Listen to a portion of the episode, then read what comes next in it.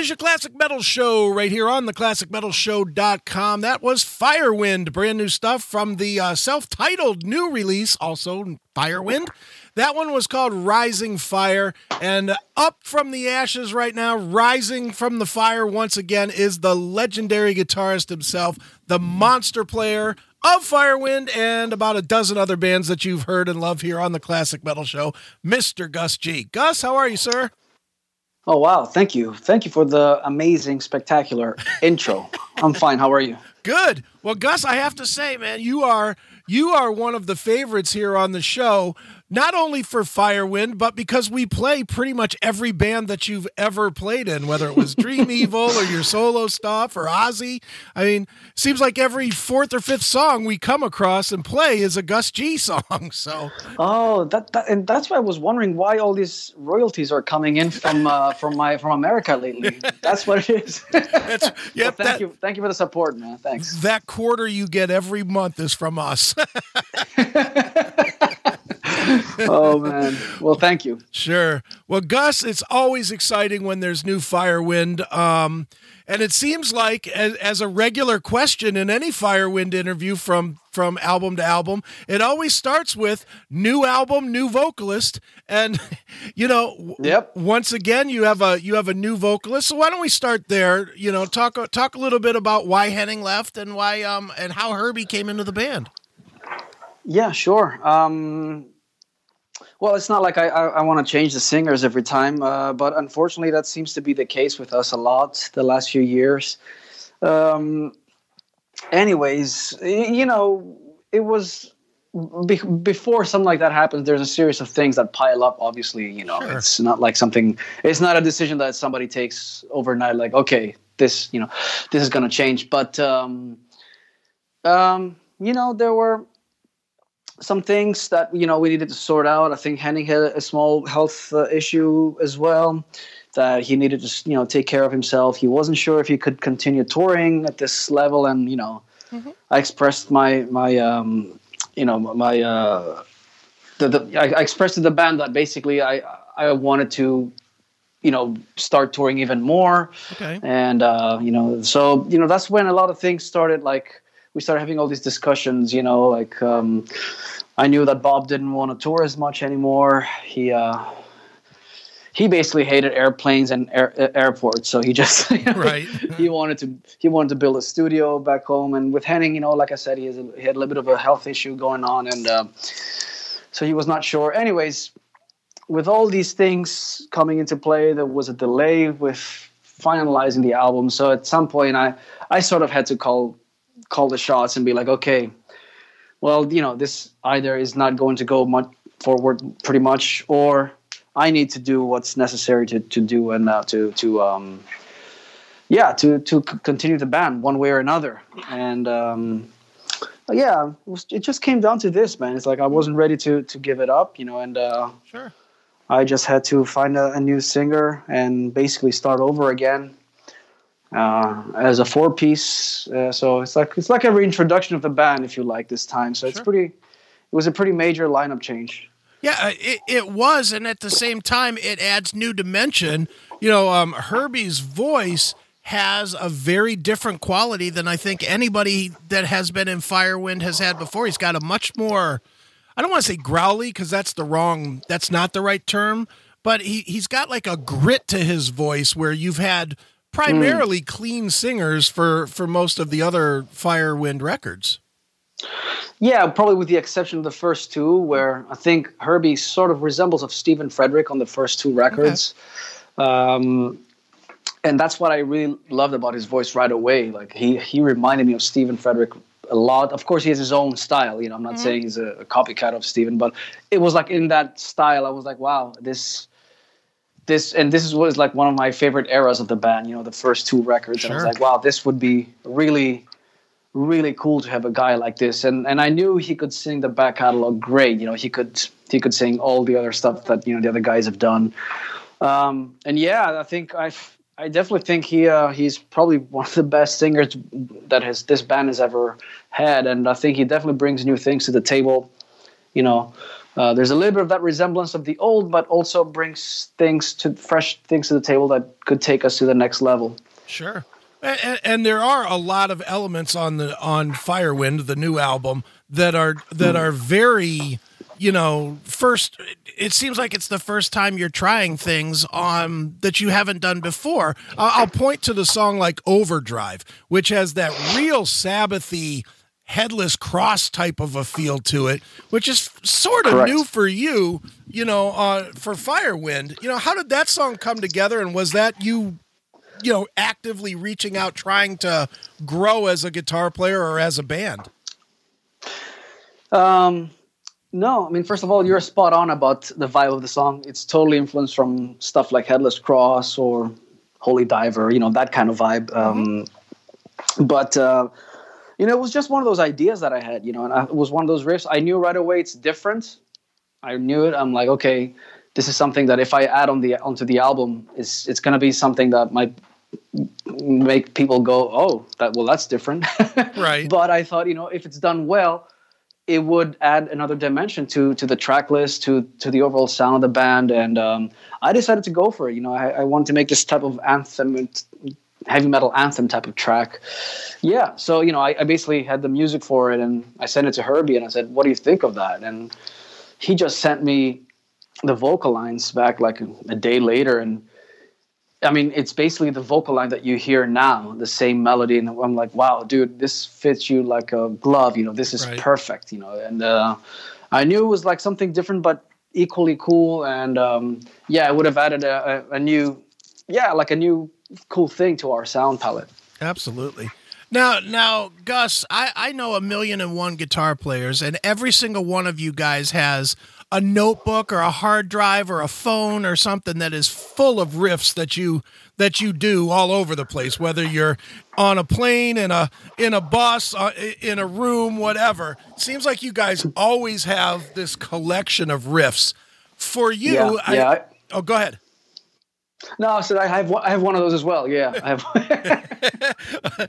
yeah. Well, how do you make the differential, especially you who does many different projects how do you decide well i'm going to hold this for firewind or i'm going to hold this for a solo record or i'm going to bring this to the table when i play on somebody else's record um yeah you're right about that it's uh it's always a tough call because you know when you're playing heavy metal primarily that's my style it's not like i mm-hmm. make jazz records or something i make you know primarily hard rock metal records so right. yeah some stuff sometimes you have to make these uh, calls like okay this should be there. Um, for to give you an example, um, I had this uh, idea, the opening track, "Welcome to the Empire." That was that's like a idea that I've had for two or three years now, at least. I think. Okay. At least three years, and and it was originally intended to be an instrumental for one of my solo records, and it was just one of those ideas where I knew it was cool enough, but it, it was um, there was a lot of cool guitar work on it, and uh, you know intricate arrangements and a cool build up. But I felt it wasn't going anywhere as an instrumental, so that's when I finally thought, you know, it was just laying there on, my hard disk or something. And eventually, I thought, well, if we put vocals into this, if we, try to put vocals, it could become a really kick-ass Firewind song. So, and that's what we did, you know. And um, once the vocals came in, it became this you know big epic track and and that's when the whole inspiration hit me again and i wrote this ending melody to it you know so that's when the whole song basically was completed so sometimes you just have to wait a little bit and see you know like step away from the material and then go back and listen to it maybe a couple of months later and be like okay maybe this is not going to work for this album maybe i should keep this for Firewind or whatever or maybe I mean, I've had I have riffs right now here that, that are sitting that I know I probably will not use on any of my uh, albums, sure. but maybe they're sitting there. Maybe I can give it to somebody else if they need that will fit their style. Sure. Do you so do you remember them all? Because I'll tell you, we do the show here every week live, and I'll be honest. By we do it on Saturday, and by Sunday, I don't remember what the hell I've said. So you know, I, I don't, I can't imagine how you can write something three years ago, and it, and it might be ten seconds of riff, but it's just something that you know felt good for a moment I don't know how you guys keep track of that stuff. No, of course I don't remember. That's why I, I record it all, all the time. This is my, my approach to writing. I, okay. I just when I have an idea and a riff, either I'll record it on my on my phone, or you know if I'm at home uh, and uh, like this will be if I'm at a hotel, but if I'm at home, I'll just you know fire up the Pro Tools real quick and I'll just you know open a session and just record the riff and leave it there and maybe have some time maybe I'll do like a basic drum beat and then just leave it there and sometimes you know some songs are e- easier to write than others. Sometimes a whole song can come to you like in within 10 15 minutes. Right. And then there's songs that it takes three years to complete just because you had that riff and then you are looking for the other part of the song to complete that might come like a year or two later or a few months later. Um, so of course you can i cannot remember it all but I, that's why i keep a folder of all these riffs and uh, unused ideas and eventually that you know i have to say this also helps me pick a direction every time i start up an album. Like i'll go in that folder and be like okay so what do we have here? And and like listen through all those riffs again and be like oh this is pretty cool. I did this you know last new year's eve or something and I, I forgot about it but this you know maybe i can work on this now. And that helps me write a, a lot of a lot of material and uh, and as opposed to sort of you know struggling to finish a record like in two weeks. Okay we got two weeks. Let's write 11 songs. I mean right. I used to do that 15 years ago but i, I can't do that anymore. It just does, it doesn't feel natural you know? Sure. Is it is part of the reason that that you've grown away from that the fact that you play in so many different things? You know, be where where you can't focus necessarily on one thing for an extended period of time or for for for two. well weeks. i did this in my in my i did this in my early 20s obviously i was like in four bands at the same time and you know when you're in your early 20s your blood is boiling and you want Right. instant recognition and you're impatient and all that but i think around the time when i was 25 26 i realized well i should focus in this band and um and uh, you know it's good it's good to get to, to get um all these um, experiences and write with other people and play with other people that's very important you know it's it's a, it's a school. But um but at the same time you're like okay well i gotta focus in my band otherwise there's like nothing really gonna happen with it. And you know that's what i did back in 2006 when i focused on firewind. And that's when things really started happening with this band and we were able to go out and do like all these world tours. And um I mean, you know, throughout my career, I've, I've been getting calls from bands, you know, to, to join the, the whole time. But uh, I mean, you know, getting a call from Ozzy is not something you say no to, you know. Sure. So, so of course, that's that changes everything in your life. But, but you know, getting out of that, of course, I did what I did before. You know, I went back to my own band. Right. Do you? I, I'm I'm I'm curious now that you've had time to look back at the at the time with Ozzy, and certainly you made a great record with Ozzy, and and obviously it took your personal profile way way higher, you know, to Yep. another level. But now that you've had time to look back at it, do you? I don't want to say do you wish you hadn't done it because that's a silly question, but do you feel like do you feel like maybe it did kind of derail Firewind's career a little bit because Firewind, as I remember it in 2008 9, was a band that was very clearly on the rise. And then you were in Ozzy and it stopped for a while, you know, and it, it almost feels like you're having to almost rebuild a little bit. And you've had to been for the last few years. Yeah, yeah. I think uh, I, I definitely don't think Ozzy the Ozzy gig is to blame for that. I mean, Okay. did we miss on a on a cool uh, on on a couple of cool uh, tour opportunities? Yeah, we did back then. But you know, I was on that massive world tour with him, and and honestly, in in respect, like it, you know, looking at the big picture, it opened other doors for us that you know we were able to go out and do other things later on. Sure. So it, no, I don't think so. Like uh, you know, taking a year and a half, you know, off from touring, I don't think that's what killed the momentum. I think the fact that you know the singer left after we did two albums that didn't really. I think they were like we kind of like did it under pressure. You know, we were like caught in that kind of thing. Album tour, album tour, and Right. you know. So I, I, th- I think we did two albums that didn't really resonate as much. They had really cool moments, but they were not like our best efforts. And then the singer left, and then that really hurt the band. I think. Um, Sure. So after that, you know, as you know, the band went on hiatus for four years, and you know, lo- looking back at that, I mean, while it was something that I really needed to do to to figure it all out, that's why I went on a solo path. I mean, I think that was a that was a major mistake. You know, that the fact that we were not consistent those five years. You know, I think that's where we lost a lot of ground as a band. because um, you know how it is. Like you know, this mm-hmm. this, this the, the, the music scene moves very fast. People forget really easily. Sure. So you know, when we did the Immortals record like three years ago, it almost started like as an experiment. We're like, okay, let's do this with a new singer, and then we felt we had a really strong record. We're like, well, let's see if anybody still cares out there, if there's still a fan base left. But you know, to our surprise, there was. Sure. and we were able to go out on like you know a two-year tour, and things were great again. And um, and and then again, it, were, they weren't. yeah, right. Well, for for you personally though, it cannot suck to be listed in that same list with Zakk and Randy Rhoads and Jakey Lee. Uh, you know, I mean, that's an elite group of players that your that your name is in. Yeah, absolutely. Yeah, yeah, absolutely. I mean, I've uh, like I said before, it has only done great things for us. You know, there were other factors that sort of stopped Firewind, you know, from the rise. You know, not sure. definitely not the Ozzy gig. If if anything, that definitely helped the situation. Sure, definitely. Well, with Firewind, and you have this great new record simply called Firewind or release. I guess there are no records anymore, but um, the one thing that really jumps out at me from every other Firewind release is how big and great the sound is. Uh, Tobias Lindell worked with you guys on this, and man, what a great sound he captured! It's just big. He did, yeah. He gave us a really big fat mix, and I I love it. That's the way this album should have sounded like, and um, I think he's yeah he's responsible for this sort of fresh sound that we have right now. So it's really cool. Sure. What um the one song that that really stood out to me is the song that we opened with because it's just fast and furious and it's some of your best guitar work. The song "Rising Fire." Talk talk a little bit about that song, um, Gus, because man, what a what an ass kicker that one is. Oh, oh, cool. Thank you. Yeah, I mean it's. Um, I, thought it was it was originally scheduled to be the second single, but then I, I changed my mind in, in, on the way because I thought, well, this could be the opening single, the first track we go out with, because first of all, it's heavy as fuck, it's groovy, it's you know it has a big chorus, a lot of melody.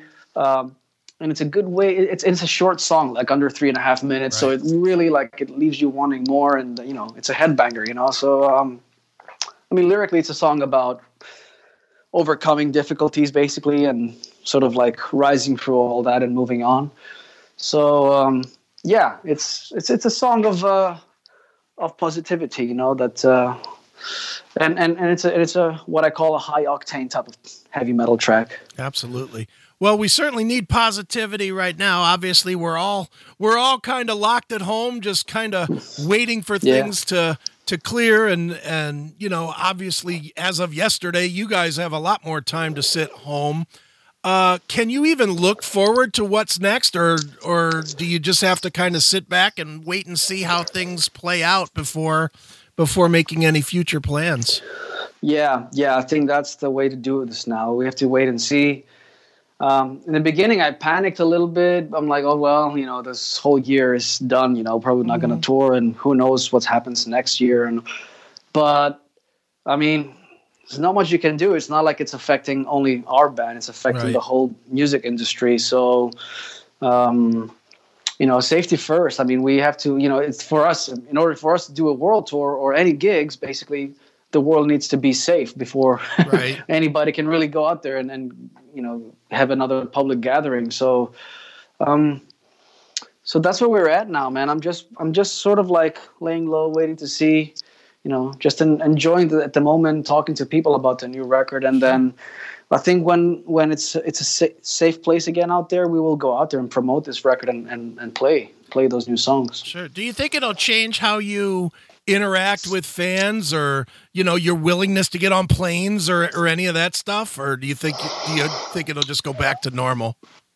Mm, no i think I, I i don't i've always like to me this was always like my life. That, that's how i did it. You know i i, uh, I enjoyed traveling and i enjoyed uh, you know sometimes you, the, the conditions are, are, are scary you know? Right but sure. uh, I, I don't think anybody will get on a plane and go anywhere unless you know this thing is really gone. So yeah, so uh, I, I think we will we will do this again when it's when it's safe again. But I don't once it is safe and you know the virus is gone. I think to me it's not going to change the way I feel about going in a plane or in another country. Yeah, that makes sense. Well, for now, um, Gus, what people should do is listen to the new Firewind release. It's uh, it's it's released what May fifteenth. Is that right? Yeah, yeah, correct. Yeah, May fifteenth. May fifteenth. It is a killer record. If you like metal, there's no way you cannot like this release. It is fantastic. It is Firewind. It's self-titled. And Gus, um, why don't you pick a closing track from the album and maybe tell us a quick story about it to wrap up the interview? Hmm. Um. Okay. Okay. Um maybe listen to uh, I don't know. so um, yeah, let's listen to the opening track. Um, Welcome to the Empire. That's uh, one of my favorite tracks on the record.